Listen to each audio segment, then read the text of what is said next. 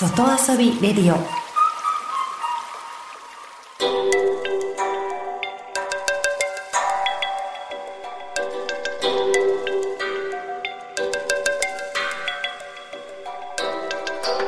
サウナをこよなく愛する私豊沢ひとみが素晴らしきサウナの世界をご紹介するコーナーラブサウナ。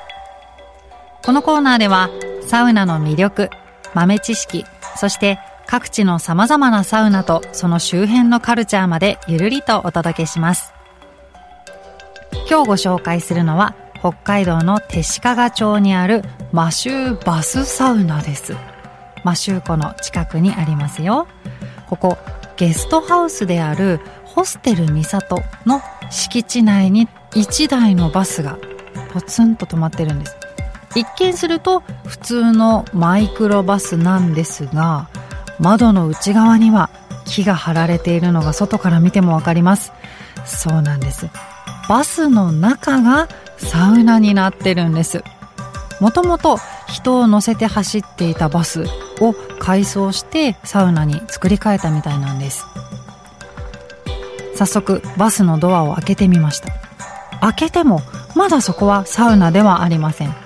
サウナのドアの一つ前が前室になっているのでここに着替えが置けたりとかあとこれ冬は気になります。サウナの中から熱が逃げたりするのを防ぐ、えー、そんな意味があります。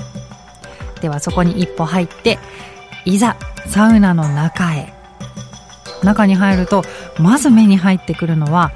曲線で作られたベンチなんです。サウナと聞いて思い浮かべると大体こう四角いお部屋で階段のように段になってるのがイメージされると思うんですが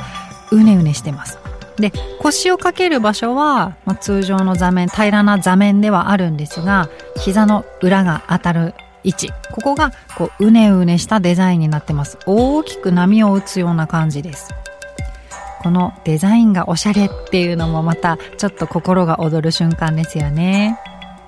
で、サウナの中は足元に間接照明がこうつけられていて、ちょっとこう洗練された雰囲気という感じです。外の光がたくさん入ってきて明るいというよりかは少し暗めで落ち着いてじっくり入れる感じです。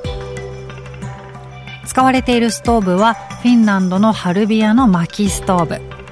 薪がゆらゆらと燃える様子がサウナに入りながら見えます。でストーブは入って一番奥に置かれているので奥のストーブに近いところに座ればあっちあちなサウナ。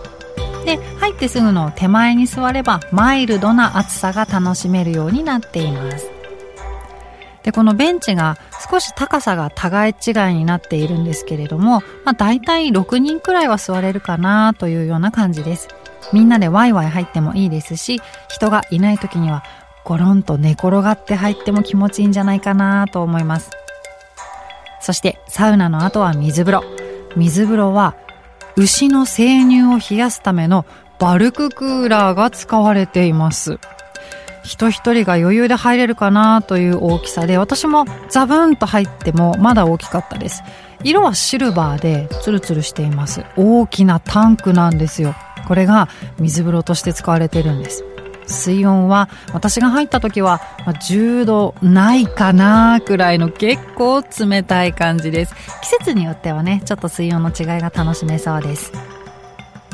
えそしてここではサウナの前に自分に合うハーブを選んでそれをハーブティーにしてもらったりとかそこで選んだハーブを煮出してでロウリュに使うこともできるんだそうです。汗をかいてすっきりするだけじゃなくって体の内側からも綺麗になれちゃいそうです。